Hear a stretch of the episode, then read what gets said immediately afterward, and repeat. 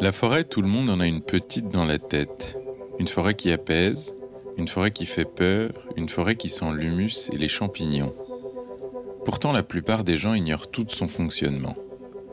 Beaucoup ignorent que des femmes et des hommes en vivent, la coupent et la replantent, veillent sur sa faune ou la chasse. En parcourant les bois, ils nous raconteront leur forêt à eux.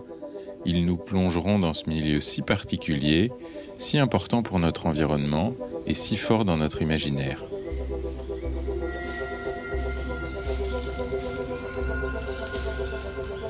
Quand on arrive pour la première fois en forêt, qu'on parcourt, qu'on voit ces, êtres qui sont filants comme ça, on se sent tout petit, on se sent minuscule. Et on a l'impression, comme on dit effectivement, de pénétrer dans une cathédrale. Hein. C'est pour ça qu'on l'appelle la futée cathédrale, bien évidemment. Le soir, quand je suis euh, sur Envermeux, je prends ma voiture, je fais 5 km, j'arrive dans la forêt, je marche, je marche entre mes armes et je suis le plus heureux des hommes. Là, je respire, je respire, je me sens bien. On essaie de maintenir en place les chênes parce que on a besoin de semenciers pour pouvoir renouveler les prochains peuplements.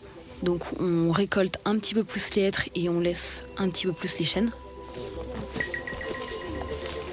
il y a quand même une grande fréquentation du public. Mais après, c'est un choix de, laisser quand même la forêt ouverte parce que je considère que euh, ça, fait du bien à la société de pouvoir euh, se promener en forêt.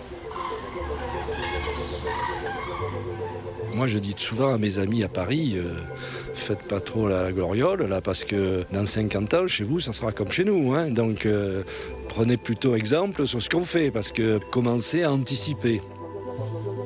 Je m'appelle Antoine Bibier, j'ai décidé de devenir gestionnaire forestier. Promenez-vous dans les bois, c'est une série de podcasts qui vous emmène dans une forêt française, différente à chaque fois, pour comprendre comment elle vit.